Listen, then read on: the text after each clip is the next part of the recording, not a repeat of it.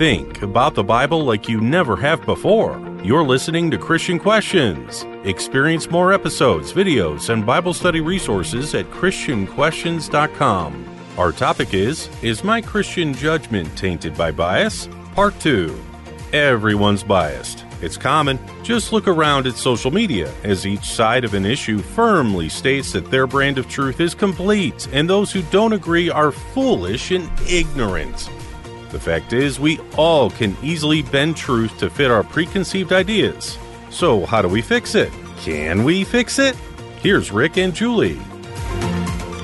Welcome, everyone. I'm Rick. I'm joined by Julie, a longtime contributor. Julie, what's our theme scripture for this episode? James 1 19 and 20. This you know, my beloved brethren, but everyone must be quick to hear, slow to speak, and slow to anger, for the anger of man does not achieve the righteousness of God. In our last episode, we laid a foundation for understanding and managing harmful biases. One primary lesson we learned was that we all, no matter who we are and what our background is, we all are biased. While this is an uncomfortable truth, it's a necessary realization. For a true Christian is to strive to overcome any and all fleshly inclinations. We also learned that this overcoming is no easy task. Just because we may be able to point out a personal bias doesn't mean we're on a path to dismantle it. On the contrary, oftentimes recognizing our biases can make us very self protective. In this episode, we will continue to uncover specific ways that our biases show themselves and specific scriptural principles to deal with them. This is no easy task, so hold on. Here we go. Julie, here we go. well, let's quickly recap what we learned in part one, and then we can move on. Our working definition of bias is an inclination or outlook that prevents an unprejudiced consideration of a matter. So we talked about bias in action, what bias does or doesn't do. And we saw how bias bows to no one. It is proud and self protective. So each time we introduce a bias, we introduced a bias warning. And the bias warning here is bias brings, feeds, and manifests self protective, narrow mindedness, and bitterness. As an example, we talked about the Pharisees. They were more concerned with keeping the status quo of their position in the context of the Roman government than in open heartedly examining the evidence of Jesus as the Messiah they had been waiting for. So that kind of example helps us see the effects of how bias bows to no one and the and the narrow mindedness and then the bitterness. So when we look at things like this, we want to define it. We want to understand it. The baseless basis of bias in this case, bias can be forcefully driven by a powerful need to protect ourselves. This need can be manifested by the poorest of the poor and just as easily by those who have great power and authority. This self protection can be a shield that repels the truths that truly can protect it. So, what we want to understand with this is our self protection actually oftentimes shields us from the things that are ultimately the most protective. We asked how can we calm and correct our self protecting bias? So in this case, instead of our own bias bowing to no one, like you introduced as our first example, let us bow instead in humility before our God who is ever just and ever impartial.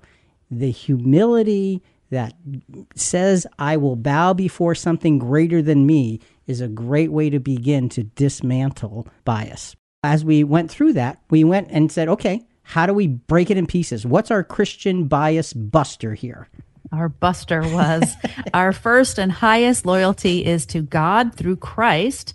Self protection implies that we're driving our own preservation. Let us instead give that preservation work over to our Heavenly Father and His providence, for He will surely do a better job than we could ever do such an interesting point because he'll do a better job than we can do. Why do I spend time trying to protect myself when God said, promised he'd protect me? I mean, let's think higher. Our next bias and action point was bias blocks our ability to listen. Listening is one of the most important parts of our lives. So, a bias warning here is personal status can easily develop a bias that shuts down any instruction from those we perceive as beneath us And what ends up happening here is listening becomes insulting, and that's never a good place to be. Yeah, the listening itself is beneath us. And what a great example we saw in Naaman. He was described as a valiant warrior or a mighty man of valor. The prophet Elisha prescribed washing in the Jordan River to cure his terrible disease of leprosy. But the fact that Elisha sent a messenger instead of telling Naaman himself was a complete insult. So much so that if his servants hadn't convinced him to just try it, he never would have been cured. He would have stomped right past the miracle.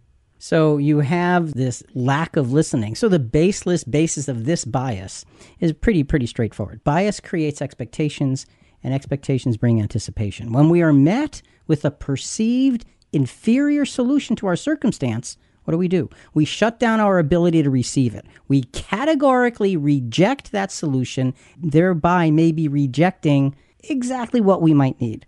All we need to do is think of politics and how stupid those people are who don't think like me. Yeah. Social media trains us to judge and sentence people instantly by swiping them off our screens and out of our lives. Ouch. Ouch. We don't listen. That's bias keeps us from listening. So we need to calm and correct our blocked listening biases. And how do we do that? Well, instead of allowing our bias to block our ability to hear, uh, let's reframe our expectations towards truth rather than towards our own preconceived expectations.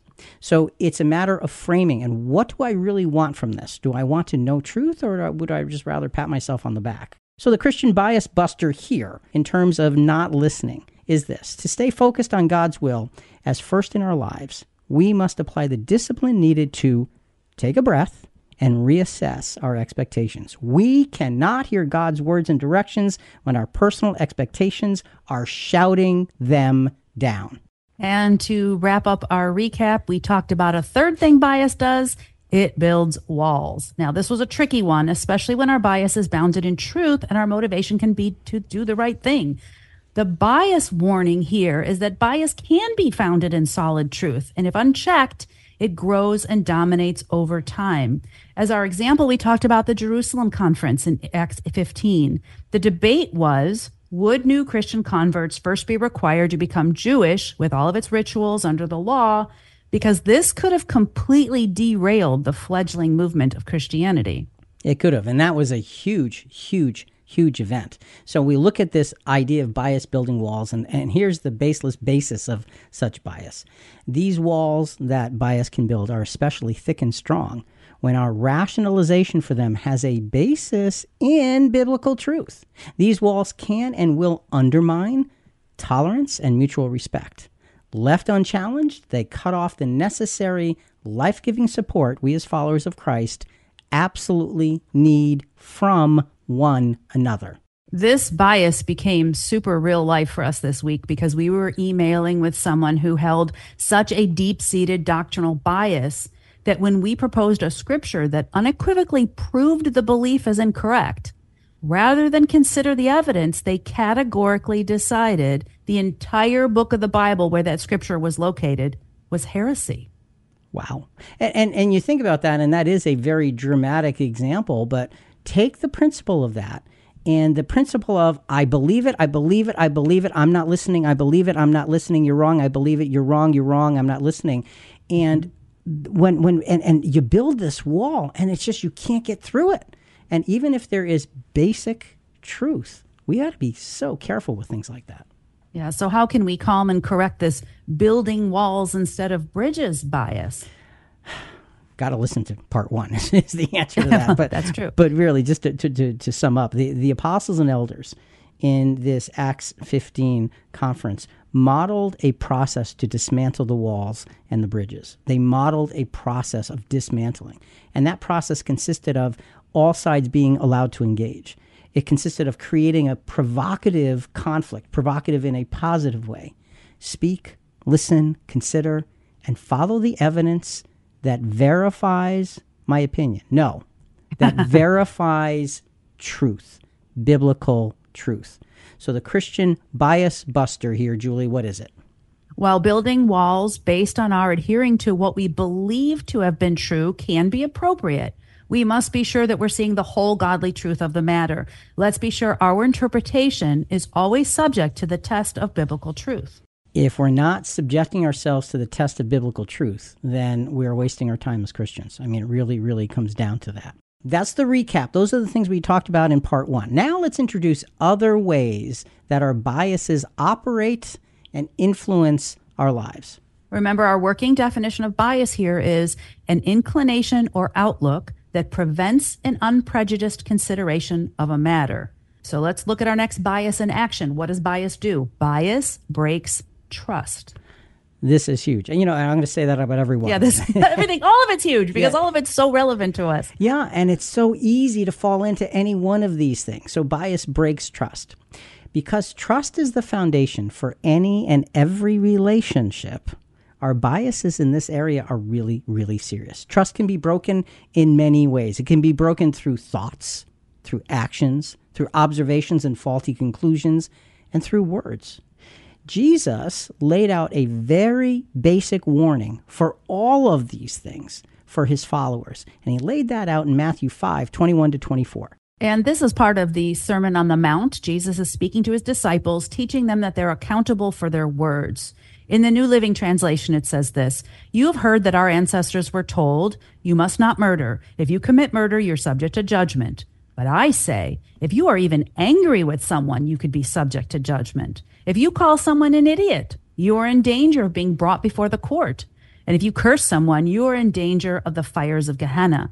So if you are presenting a sacrifice at the altar in the temple, and you suddenly remember that someone has something against you, leave your sacrifice there at the altar, go and be reconciled to that person, then come and offer your sacrifice to God this line that struck me here is if you're angry with someone, you're subject to judgment. You know, there's different levels of anger, and even anger with a legitimate cause can be dangerous. Here, this Greek word for angry, orgizo, means to provoke or enrage, to become exasperated. That's a pretty serious anger. To provoke or enrage when you're exasperated, it's like you throw your hands up, and you know what are the words that follow? I give up. Give up. Yeah, Walk so, away. Yeah, yeah. I'm done. I'm done. I'm done. This is something that Jesus is saying, don't go there. Don't go there. Don't go there. So so here here's our bias warning, okay? In terms of bias breaking trust. Our choice to lose trust in our brother or sister, and it is a choice. Our choice to lose trust in our brother or sister should not be taken lightly. Jesus warns that our imperfect human emotions and reactions toward them will only bring us judgment because we're not seeing the whole picture uh, very few of us like confrontation. Hmm. And a lot of times it's easier just to be angry. You just avoid that person. And the anger festers and it leads to evil speaking. Uh, you know, don't you think of all that you wish you could have said at the time and then you replay it in your mind over and over. It's awful. It's difficult, but we are supposed to try to honestly and humbly resolve our differences. We are, but you're right. That's what happens. We replay it in our mind and we provoke our own anger. We provoke our own frustration, our own exasperation, and we build a case in our own mind without checking anything else but what's planted in our head. And this is what breaks trust. It's so, self-perpetuating. Yeah, that's what anger is. Yeah, you can just keep rolling and rolling. Right, and and you know we can be really really good at that. So l- let's look at a scripture that helps us to put this in order. James 1, 19 to 20. Wherefore, my beloved brethren, let every man be swift to hear, slow to speak, slow to wrath, for the wrath of man worketh not the righteousness of God. The word wrath here is from the Greek root word for angry that we just talked about, the one that's subject to judgment. My anger doesn't produce God's righteousness. But, Rick, what about when we are actually right? When you and I were preparing for this study, I asked, well, what about righteous indignation? And you challenged the phrase and said that's usually personal indignation sprinkled with a little bit of righteous for flavoring. I, I love that. Well, and we have to be careful because if we're coming at something with anger first, that's a that's a red flag. That's a that's a that's a detour that we need to take and say, wait, wait, wait, can't go down that road. If we're if we're looking at something saying this is wrong, this is wrong, and then the anger comes, perhaps we're in a better position. So the emotion is what we have to look at and be very, very, very careful of. So the baseless basis of bias here in terms of breaking trust is this bias does break trust. Trust is broken when suspicion arises. Suspicion rises when we see, hear, or conclude something about someone else. While there can be a legitimate grounds for our suspicion, it is very likely, and this is what we were just talking about, that our suspicion has provoked anger, which blinds us to reason. And therefore, bias is a tool of breaking trust. And many times, that's trust that doesn't have to be broken. This is serious. You know, we, we trust God and we trust Jesus. We should be trusting each other as Christians. And yet, there are all kinds of pitfalls in the way. So, what should we do when we're losing trust because we see evidence that seems to justify that action? There are many things that we can do. However, the one thing we need to absolutely avoid is to blindly feed our anger and end up taking and verbalizing a position that is only founded on a partial consideration of the whole matter. A position that's only founded on a partial consideration of the whole matter not a good place to be. So, to put such a dilemma in order, it's critical that we remind ourselves of who we are, of who we follow, and of what we stand for. All right, our definition of bias that we're working with today is an inclination or outlook that prevents an unprejudiced consideration of a matter. But what if someone all kidding aside, does legitimately break our trust. Let's say they go behind our back or they do something or they say something to betray us or insult us, or we thought we could depend on them and they prove untrustworthy. Well, and that's a good question. And that kind of thing happens, unfortunately, regularly. And so you have this thing where, okay, trust has a basis on which it can actually be broken.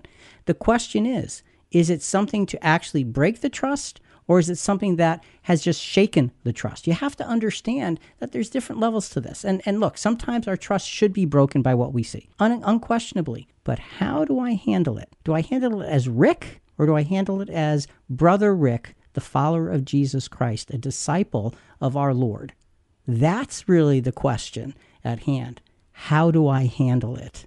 So we need to calm and correct our breaking of trust biases. Let's look at an example. The Apostle Paul. He was blunt in his teaching when it comes to potential for trust breaking within the brotherhood. He essentially makes the issue into a simple right or wrong comparison. And I like that. Right or wrong is easy. This comparison is focused on me, not the person that I might have a problem with. We're told to break the barrier of bias instead of breaking trust with bias. Let me repeat that. The apostle is teaching us here in this next scripture break the barrier of bias instead of breaking trust with bias. Let's look at Ephesians 4 25 to 27. Therefore, laying aside falsehood, speak truth each one of you with his neighbor, for we are all members of one another. Be angry, and yet do not sin. Do not let the sun go down in your anger, and do not give the devil an opportunity. But wait, this is confusing because here's that same Greek word for angry, orgizo, that in Matthew 5, Jesus said leads to judgment. But here we can be orgizo and not sin. So presumably no judgment. How does that work? That works because you follow the scripture be angry and do not sin. In other words, the emotion is there. It's something that it just it happens and the apostle Jesus understands it, the apostle understands it. But what do I do with the emotion? Does it drive me or do I choose to manage it? That's the difference. Anger happens. What comes next? See, that's the key. Be angry and do not sin. That's what this scripture is saying. The Apostle Paul's point is clear. If we don't get ourselves under control, what are we doing? We're leaving the door open for Satan to enter. So we're allowed to have the emotions, but we're challenging the responses to our emotions. Absolutely. Absolutely. Okay. The apostle then continues with the practicality of the issue of managing anger and putting things in order. So we're back to Ephesians chapter 4, verses 28 to 32. He who steals must steal no longer, but rather he must labor, performing with his own hands what is good, so that he will have something to share with one who has need. Let no unwholesome word proceed from your mouth, but only such a word as is good for edification according to the need of the moment, so that it will give grace to those who hear. I'm going to stop for a second. Can you imagine how crystallized our character is when even our worst angry and frustrated moments, our words are still uplifting and hmm. helpful instead of sarcastic and bitter and snarky. Right, right, this right. is difficult.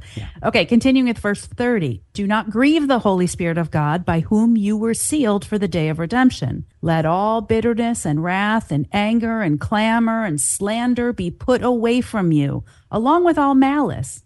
Be kind to one another, tenderhearted, forgiving each other, just as God in Christ also has forgiven you. Now, there's a lot in those verses. We could spend an entire podcast on these verses, but he's giving us recipes for saying, don't let your bias just continue unfettered and breaking trust. Don't grieve God's spirit. Let bitterness and wrath and anger put these things away from you. Be kind, be tenderhearted. Look, if somebody did wrong, it needs to be dealt with, but you don't do it with spite and anger. And this scripture is actually quoted from the, the be angry and do not sin. It's quoted from Psalm chapter 4, verses 4 and 5. Tremble and do not sin. Meditate in your heart upon your bed and be still. Selah. Offer the sacrifices of righteousness and trust in the Lord. So I read, Tremble, do not sin. Tremble here means to be agitated, to shake with violent emotion like anger or fear. You've heard people say, He was so angry, he was shaking. And I know that when I'm angry or upset, I'm not sleeping much because, again, my brain keeps replaying what I should have said. I coulda, doulda, shoulda, woulda, coulda do it all over again. How do you just stay on your bed sleeping? Well, and that's why it says meditate in your heart upon your bed. So this is a a choice. We naturally replay the tape again and again and again and it gets bigger and it gets worse. We can actually say to ourselves, "Okay, I'm going to bring my my Bible into my bed. I'm going to read the Psalms. I'm going to say them out loud. I'm going to pray about them. I'm going to meditate on them. This is what I'm going to think about." And you, you work at it, and then your mind drifts again. And you say, wait, wait, wait, stop, stop. That's not what I'm here to do. It is a conscious changing of the basis of where we're going. That's what the apostle Paul is telling us in dealing with these things and you know quoting from the Psalms. He's helping us see make the choice to change the end result. Now, on another level, we also need to realize that our liberty in Christ is not to be at the command of our emotions. Rather, it is to command our emotions. And this is a big thing because trust gets broken when our emotions become overwhelming dictators in our decision making. We need to understand that liberty in Christ doesn't justify that. Let's look at Galatians 5 13 to 15. For you, brethren, have been called to liberty. Only do not use liberty as an opportunity for the flesh, but through love serve one another. For all the law is fulfilled in one word, even in this you shall love your neighbor as yourself. But if you bite and devour one another, beware lest you be consumed by one another. So this tells me that Christian liberty doesn't mean we get to just do anything we want. And I found myself using the word irrelevant a lot lately with myself in relation to others. I say, but so and so did this or said this to me, irrelevant. It doesn't give me permission to retaliate in any way, even if it's in my own thoughts. And it certainly doesn't give me justification to act in a similar way if that person really did do something. But so and so isn't getting the lesson that they should. Irrelevant. Of course, we want to help them, but someone behaving poorly isn't going to be my example. It's irrelevant. That's pretty big. To be able to take it and put it into a category that says it's irrelevant, therefore I should spend no emotional energy on it. That's the point. That's the idea of changing, of meditating in your heart upon your bed. So, Julie, sleep well, okay? Because that's really what you just described. So, the Christian bias buster here in terms of trust is this trust is an incredibly important part of our Christian relationships, but it also needs to be understood as very fragile as well. Let us first and foremost seek to protect trust by seeking for and relying on the complete truth of a matter instead of reacting to pieces of information and then responding with anger.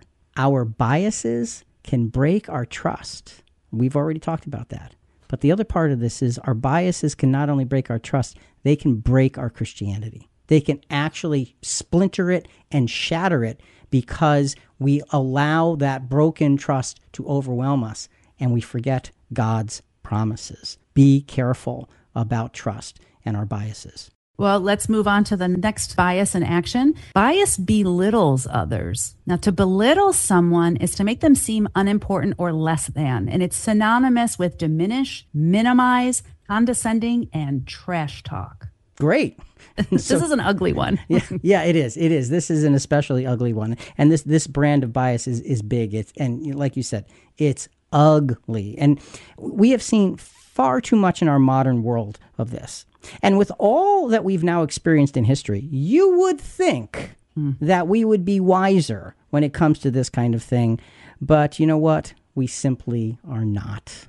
This is all about who we classify as being the other. And single words carry a lot of emotion with this. They've led to hatred and even murder and genocide. It's words like race, politics, gender, nationality, religion, and how many news reports am I seeing where people have committed suicide, provoked and egged on, encouraged by anonymous faces on social media?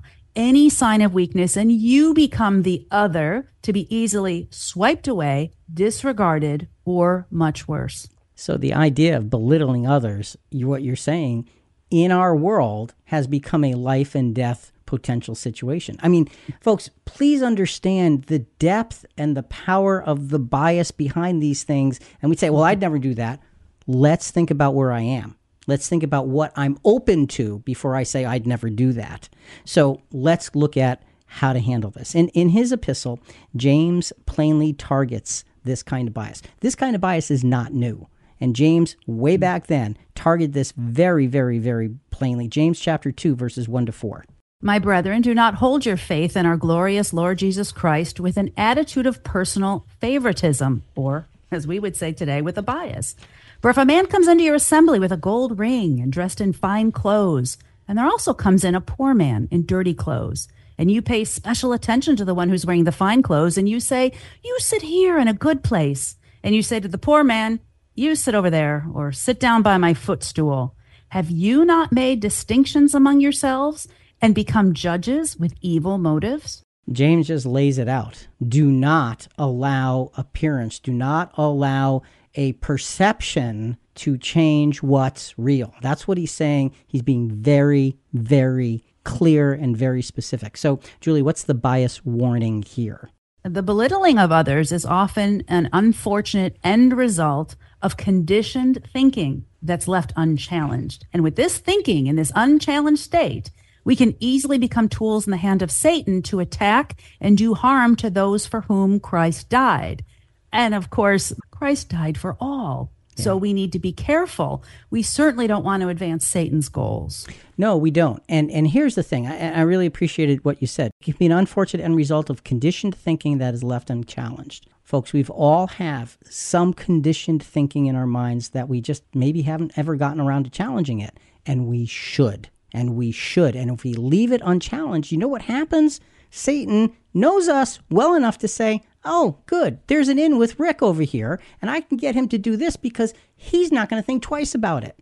I need to think twice about it. I need to put things in a better, stronger, higher, more spiritually guided, more biblical perspective. So let's look at, to help with this, Proverbs 16, 19 to 23. It is better to be humble in spirit with the lowly than to divide the spoil with the proud. He who gives attention to the word will find good, and blessed is he who trusts in the Lord. The wise in heart will be called understanding, and sweetness of speech increases persuasiveness. Understanding is a fountain of life to one who has it, but the discipline of fools is folly. The heart of the wise instructs his mouth and adds persuasiveness to his lips there's wisdom and there's goodness and there's fools. And too often, we, because of our unchallenged conditioned thinking, we fall into the condition of being fools. We have to be careful with this. This is, like you said, it's ugly and it's big. So, the baseless basis of bias here, the fact that a belittling bias can be the simple result of our natural state of mind, doesn't make it any less destructive. On the contrary, this is the kind of bias that easily flies under the radar. It can be rationalized, it can be dismissed, and yet it's just as wrong as any other bias that might be more easily seen. Don't allow familiarity with such a thing to take away the intensity with which we fight it. We need to be careful. Having this kind of bias is a direct affront to everything we are to stand for as Christians. This should be just plain scary. So we have a natural bias challenge we might not even be aware of. How do we become aware and break its grip? Becoming aware will only happen by having the humility to examine ourselves. Our intention must be to challenge our fleshly mind and reach for the mind of Christ as its replacement. While this is no easy task, it is a necessary task. As Jesus' disciples, our lives cannot be pleasing to God if we dwell in what feels safe and what feels natural.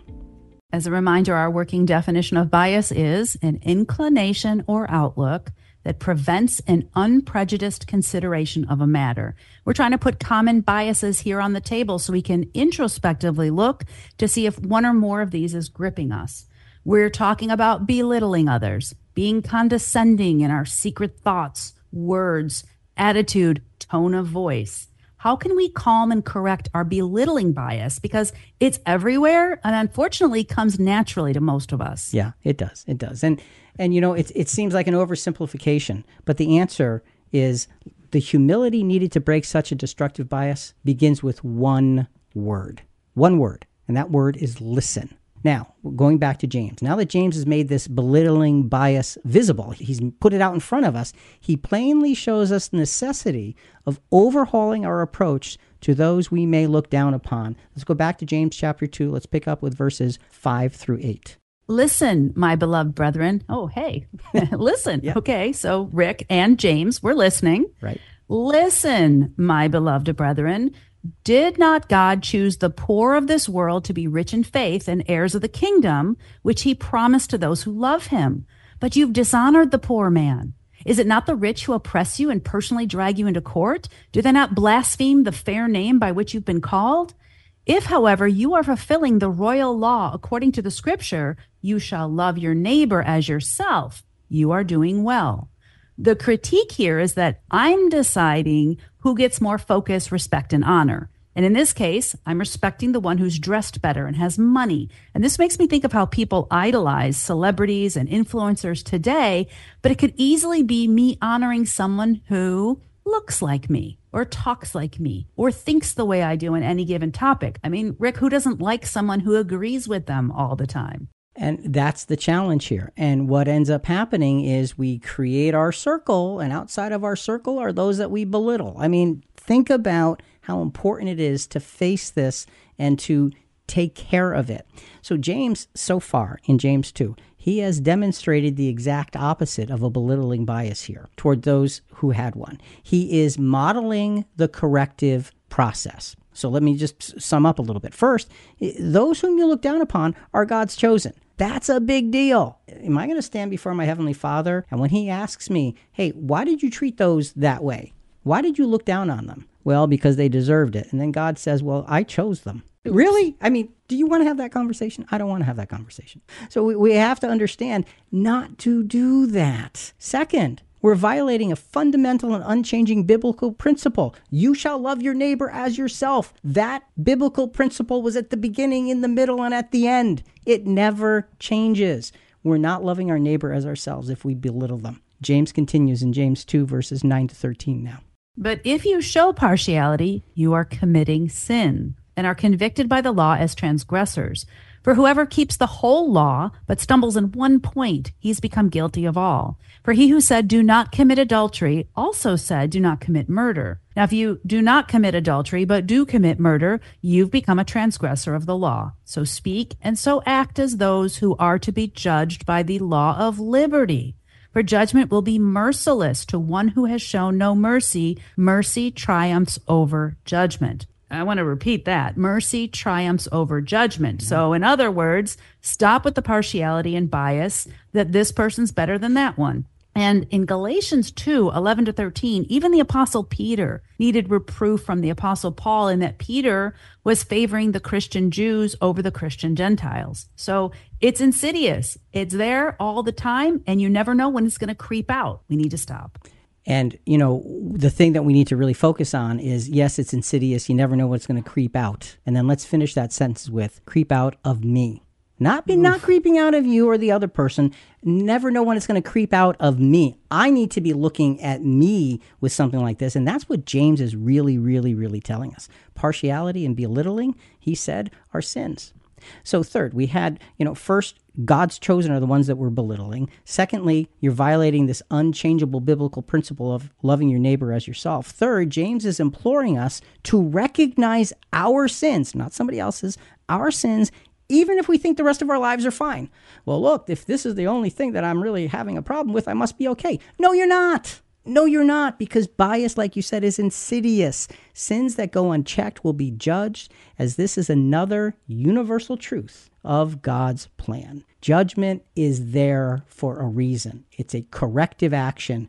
We want to be able to self correct by God's grace in this area. Let's continue with James 2, verses 14 to 18. What use is it, my brethren, if someone says he has faith, but he has no works? Can that faith save him? If a brother or sister is without clothing and is in need of daily food, and one of you says to them, Go in peace, be warmed and be filled, and yet you don't give them what's necessary for their body, what use is that?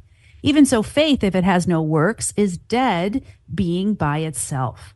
But someone may well say, well, you have faith and I have works. Show me your faith without the works, and I'll show you my faith by my works. You believe that God is one. You do well, but the demons also believe and shudder. James's message is very straightforward. You need to act. James is telling us to act based on our faith in higher things rather than react based on our fleshly comfort levels. Act. It's not enough to believe, we have to live that which we believe. Interestingly, the Apostle Paul says exactly the same thing in different words in Philippians chapter 2, verses 1 to 4. So you can see that the Bible is it's all on the same page about attacking and destroying these things. Philippians 2, 1 to 4. Therefore, if there's any encouragement in Christ, if there's any consolation of love, if there's any fellowship of the Spirit, if any affection and compassion, make my joy complete by being of the same mind, maintaining the same love united in spirit, intent on one purpose. Boy, there's no room for bias in that admonition, is there? No. Continuing with verse 3 Do nothing from selfishness or empty conceit, but with humility of mind regard one another as more important than yourselves. Do not merely look out for your own personal interests, but also for the interest of others. Now, along these lines is Romans 12:10, and it's short enough to memorize. Be devoted to one another in brotherly love, give preference to one another in honor. This is a surprisingly deep verse with four separate concepts, but we'll look at just one. This give preference to one another in honor. It was amazing this study that honor is the same Greek word used in John 12, 26, where Jesus said, If any man serve him, that's who God his Father will honor. It's the same honor that results from the trial of our faith being more precious than gold in 1 Peter 1 7. And here it is. It's the same honor that crowned Jesus Christ, according to Hebrews 2 7 and 9. This is a very high standard to not regard one another as more important than ourselves and give preference to the other in honor. We have to appreciate and therefore honor their relationship with God. That's huge. In preference to one another in honor. Honor is the absolute opposite of any kind of belittling thought, word, or action. It is the opposite because it's lifting others up rather than pulling them down. It's too easy to be natural when we are called to be spiritual. And that's why we're shown such powerful, powerful lessons like Romans 12:10. You're right, it's a short scripture. Folks, memorize that scripture in relation to this lesson. So here's the Christian bias buster in relation to this belittling of one another. Mutual respect is a foundation stone of true Christianity. Jesus made that abundantly clear, and the entire New Testament reiterates this truth. To belittle another in any way is to act contrary to everything we hold dear as Jesus' disciples. So let's keep our eyes open, our hearts receptive, and our minds alert to living this higher standard without exception. Without exception. And when we live this standard, it should be without exception, period. Can't go down the belittling road as Christians. Oh, all right. That's a big admonition. So far, we've covered five different kinds of bias. We began by stating that bias bows to no one, shows the pride behind it. We then saw how bias blocks listening, it builds walls, it breaks trusts, and it belittles others. Our final example of bias shows its ability to permanently disable relationships by burning, by destroying any hope of reconciliation. Now, we say it each time, but this is a big one. Yeah. this is it. Bias in action. What does bias do? Bias burns bridges. If you literally burn a bridge, it can't be crossed again. This expression to burn a bridge is an idiom meaning to act in such a way that it's impossible to return to the way things were, to behave in such a way that it causes a permanent rift. Wow.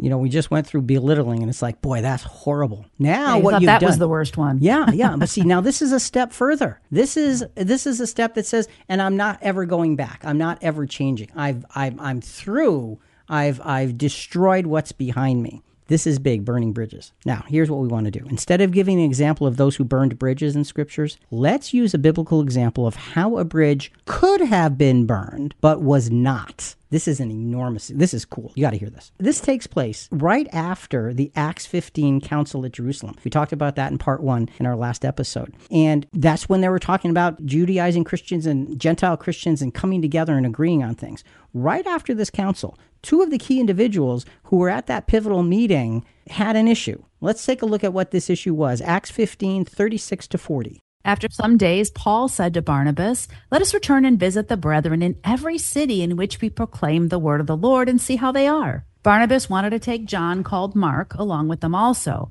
but Paul kept insisting that they should not take him along, he who had deserted them in Pamphylia and had not gone with them to do the work. And there occurred a sharp disagreement that they separated from one another. And Barnabas took Mark with him and sailed away to Cyprus. But Paul chose Silas and left, being committed by the brethren to the grace of the Lord. Now, John Mark is Barnabas's cousin who started out with them on the first missionary journey. Here we have Paul and Barnabas two individuals fully committed to the gospel agreeing to serve God separately. What's happening here? Yeah, well, not only are they agreeing to serve God separately, but just remember their testimonies were some of the most important things that brought the brotherhood together. And now they're going off in different directions. What's happening? What is happening is they are having a sharp disagreement. We're going to get into that in the next segment, but here's the warning. Here's the bias warning. Sharp disagreements are a classic fuel that can set the communication and co laboring bridges that exist between us, set them on fire, burn them so there's nothing left. That's the warning that we're looking at with this example with Paul and Barnabas. I wanted to turn to a few practical points. I came to you recently with a tough issue, and you gave me two good preliminary pieces of advice to kind of set me on the right path. First, you said, don't allow personal hurt to get in the way of potential conversations. And in this case, the object was to understand the person's position more fully and clearly, not to get them to admit that they were wrong, which is what I really wanted. and see, that's a huge paradigm shift to say, Yeah. look, I want to stimulate conversation, not make my point. When you stimulate conversation, you actually open a door for the ability to solve something. When I try to make my point, all you're doing is pointing at somebody, and that tends to hurt. The second good piece of advice you gave me was a reminder that when approaching your Christian brother or sister, you want to assume the highest intentions on their part. You respect that they also are trying to stand for truth. And if I come at them with a sword of accusation and emotion, they pull out their sword of defense and we just fight. And along those lines, if someone is talking negatively about my brother or sister in Christ, I like these three words be a skeptic. Don't assume it's true. Evil speaking and evil surmising is a big temptation that we all fall into when we assume motives of others and don't give them the benefit of the doubt. Evil surmising means imagining selfish or evil motives to be behind the words and acts of others. They deserve us to have them be thought highly of as a baseline in that they have a relationship to the Lord before we believe something negative about them. That's that honor again. It is. And and you know, it fits very much in with what you said before about irrelevant. The emotions become irrelevant and you're a skeptic because the emotions are driving when the honor of our brother or sister is the thing that's really at stake. There's a web here that we have to pull apart so we can walk through it and actually communicate. Let's look at Galatians 5 15 to 17. But if you bite and devour one another, take care that you are not consumed by one another. But I say, walk by the Spirit, and you will not carry out the desire of the flesh. For the flesh sets its desire against the spirit, and the spirit against the flesh. For these are in opposition to one another, so that you may not do the things that you please. And Julie, that's exactly what you described the challenge of getting through the flesh so the spirit can be the influence that actually mm. provokes us to move forward. So this is a big big thing, this burning of bridges. We want to be careful. So let's look at the baseless basis of this bias. Well, some disagreements are clearly justifiable, and we don't want to take away from that because some disagreements are absolutely justifiable.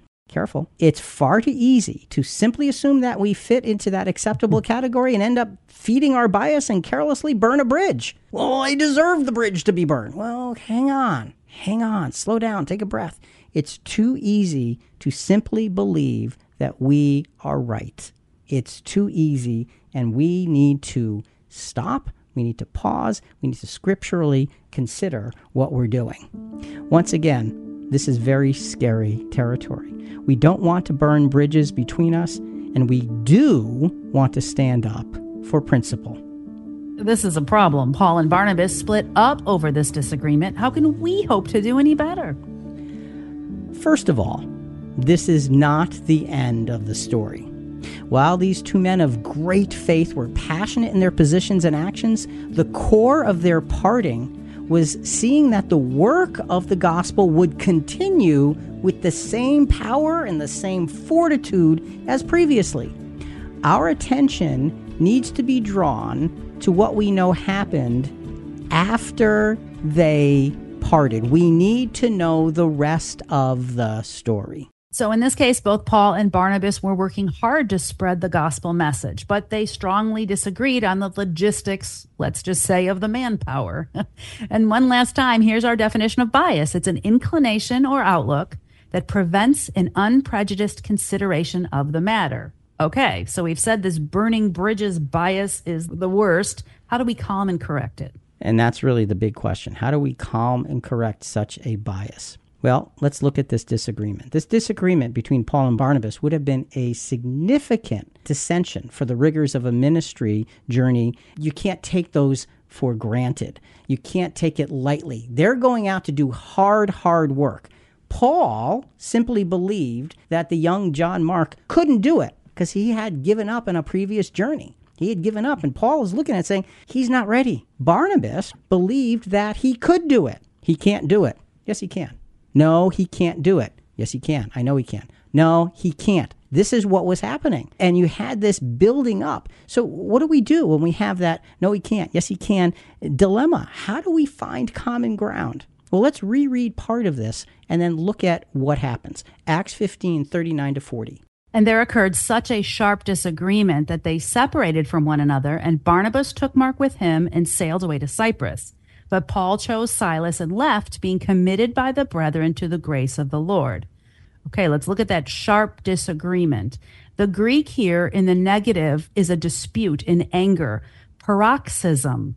That's a sudden attack or violent expression of a particular emotion or activity. So it seems like they were raising their voices, or dare I say, maybe even yelling in a heated argument, or as my husband says, I'm not yelling, I'm explaining loudly.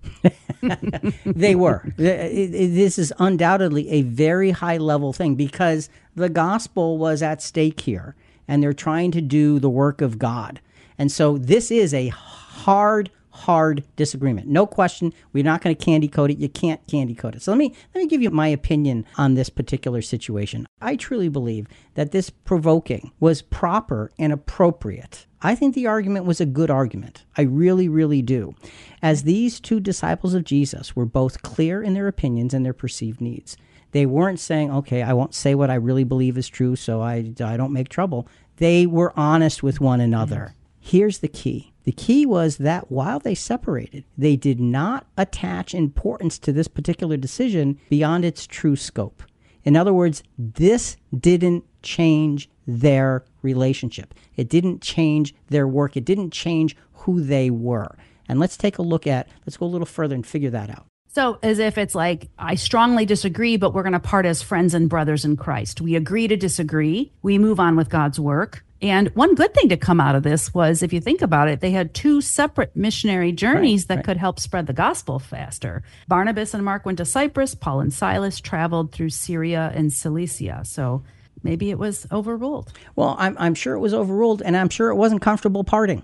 I'm sure right. that it wasn't easy because they had traveled together. And again, the, t- the two of them brought truth to this incredible council in Acts chapter 15, and now they can't agree. And I'm sure when they parted, it wasn't easy. But here's what we know. We don't know a lot about what happens after, but here's what we know. Pay close attention to this. In later writings, the Apostle Paul reveals the nature of the unity that continued to exist where there's unity, Julie, there's no burned bridge. Okay? Mm-hmm. Where there's unity, there's the ability to go back and forth. Let's look at this unity in Colossians 4 10 to 11. Aristarchus, my fellow prisoner, sends you his greetings, and also Barnabas's cousin Mark. If he comes to you, welcome him. And also Justus. These are the only fellow workers for the kingdom of God who are from the circumcision, meaning the Jewish Christians. They have proved to be an encouragement to me. Uh, you know, this John Mark really has been an encouragement to me because he could have been so upset by just his letting Paul down in the past and Paul not wanting to travel with him very blatantly. He could have just quit. Yeah. But apparently, working under Barnabas was good for him and he becomes valuable to the cause. I mean, he's an encouragement to Paul in the end. That's beautiful. It is. And in this scripture, Paul only names a few that he says are an encouragement to him. And John Mark is one of them. Wow. Now, now we're going to go to 2 Timothy 4:11. Now, let me put this in context. This is the final writing of the apostle Paul before he dies. This is literally what we're going to read is 10 verses before the end of his final writing before he is executed. Here's what he says. 2 Timothy 4:11. Only Luke is with me. Pick up Mark and bring him with you for he is useful to me for service. Think about that he is near the end of his Christian walk, who does he ask for? Mm-hmm. He asks for Mark. So you see, there was no burned bridge. There was a disagreement. There was maturity. There was going on with the work of the gospel, and there was looking to see the growth. And there was the embracing of that young man who would become obviously very, very important to him. Paul taught us that serious disagreements are acceptable as long as we are thoroughly convicted to keep the issue the issue and not centralize that issue and not escalate that issue and not make that issue the centerpiece of everything else. Don't burn bridges. We talked recently about trying to make a space between the stimulus and our response. And often our first quick thought and even what we blurt out of our mouths, it's driven by emotion and it's our natural fleshly inclination talking, not what Jesus taught us. We all have temptations to say immediately what's on our mind or heart, even when it's not kind or pure. So my goal is if I can just check myself so that my, at least my second thought, and hopefully it's before I say anything, has a godly spirit and influence. And, and that is the best place to start. You know, sometimes we can't control the first thought, but we can control the second one. We can control the action to be able to calm and correct our burning bridges biases. We need to have a conscience not just any conscience, but a conscience that's tuned to spiritual things. Such a finely tuned conscience conscience will not burn bridges. A poorly tuned conscience, on the other hand, will heed that which is fleshly and comfortable. So let's look at an example, a really bad example of this poorly tuned conscience in 1 Timothy chapter 4 verses 1 to 3. But the Spirit explicitly says that in later times some will fall away from the faith, paying attention to deceitful spirits and doctrines of demons. By means of the hypocrisy of liars, seared in their own conscience as with a branding iron, men who forbid marriage and advocate abstaining from foods which God has created to be gratefully shared in by those who believe and know the truth. That's harsh. It is, it is. But he's saying that this their consciences will be seared as with a branding iron. They will be marked because they will take the sacredness of truth and pollute it and create things to create following. There is no goodness in that. There's no spirituality in that. There's no true Christianity in that. And when you sear something with a branding iron, that kills the nerves, Yes. right? There's no feeling. Right. So now that's going to mess up the whole finely tuned conscience. Right. There is no ability to feel anymore. So let's contrast that with a well tuned conscience, because that's the key to finding how spiritual things can be part of the conscience, how they can be the godly influences that lead us. Romans 9, 1 to 3, and here's the Apostle Paul speaking. He's devastated that his fellow Jews were not, with a few exceptions, accepting Christ. He said this I'm telling the truth in Christ. I'm not lying. My conscience testifies with me in the Holy Spirit that I have great sorrow and unceasing grief in my heart, for I could wish that I myself were accursed, separated from Christ, for the sake of my brethren, my kinsmen, according to the flesh. And he then continues describing these blessings and privileges God had given to Israel. He's in anguish how they choose to stay under the law instead of accepting the Messiah. And he's saying, I would even change places with them if only they could listen. Think about the depth of his conscience and how they were so important to him. And t- this takes in all of the things we've been talking about, and he's showing us the right way to handle these things. His heart hurt for those who did not follow, it hurt for them. Another way to calm and correct our burning bridges biases is to remember the warfare that we're engaged in and remember the weapons that we're directed to use.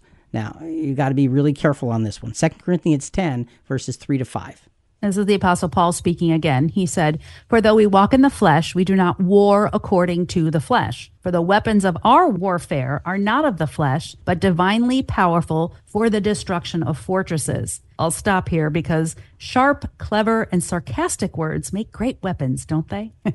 and they can feel good too, but they're not the right weapon for us. Continuing with verse 5 We are destroying speculations and every lofty thing raised up against the knowledge of God, and we are taking every thought captive to the obedience of Christ. That's the mic drop. Yeah. That's how you avoid burning bridges. You take every thought captive to the obedience of Christ and use only those weapons that are spiritual and biblically driven. This is such an important thing. Building bridges instead of burning them comes back to guess what? The humility.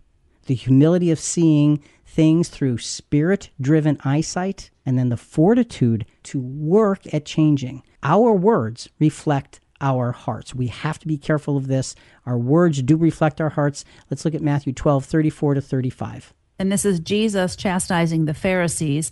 He says, You brood of vipers, how can you, being evil, speak what's good? For the mouth speaks out of that which fills the heart. The good man brings out his good treasure, what is good, and the evil man brings out his evil treasure, what is evil.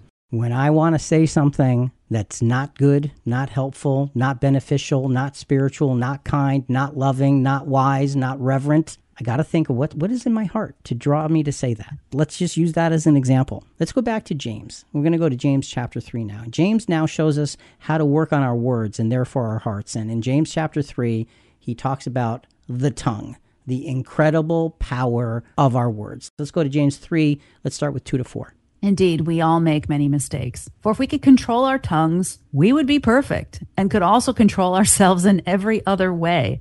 We can make a large horse go wherever we want by means of a small bit in its mouth. And a small rudder makes a huge ship turn wherever the pilot chooses to go, even though the winds are strong. So he's using these examples to say little things make massive differences because they have control. He's saying, know the power of your words. They can bring bias or they can bring blessing. And you get to choose. Let's finish James 3 5 through 10. In the same way, the tongue is a small thing that makes grand speeches, but a tiny spark can set a great forest on fire. And the tongue is a flame of fire. It's a whole world of wickedness corrupting your entire body. It can set your whole life on fire, for it is set on fire by Gehenna itself. People can tame all kinds of animals, birds, reptiles, and fish, but no one can tame the tongue. It is restless and evil full of deadly poison. Sometimes it praises our Lord and Father, and sometimes it curses those who have been made in the image of God. There's the bias. Yeah.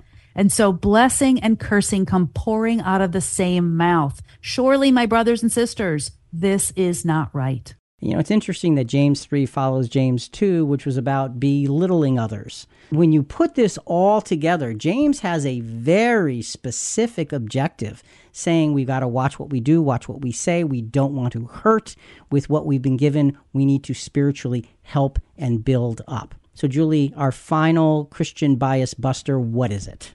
To be a Christian is to be engaged in the work of self denial and accomplishing God's will. The only bridge burning here is the removing of any connections we have had with our own sinful human condition.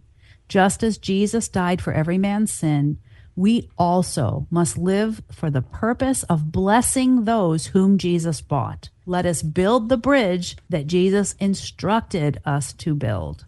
Bias is big, bias is powerful, bias is prevalent, bias is everywhere. We all need to understand that it's a personal battle. Bias is personal. I need to make it a personal battle that I look at the biases in my own heart and mind and say, Lord, grant me the grace, grant me the strength, grant me the direction and the scriptural knowledge and understanding to fight those things so I can truly glorify your name rather than mine, rather than some other thought or perception or perspective or group. Let me glorify God. Put bias away. Think about it. Folks, we love hearing from our listeners. We welcome your feedback and questions on this episode and other episodes at ChristianQuestions.com. Coming up in our next episode, it's time to change. But how much is enough? Talk to you next week.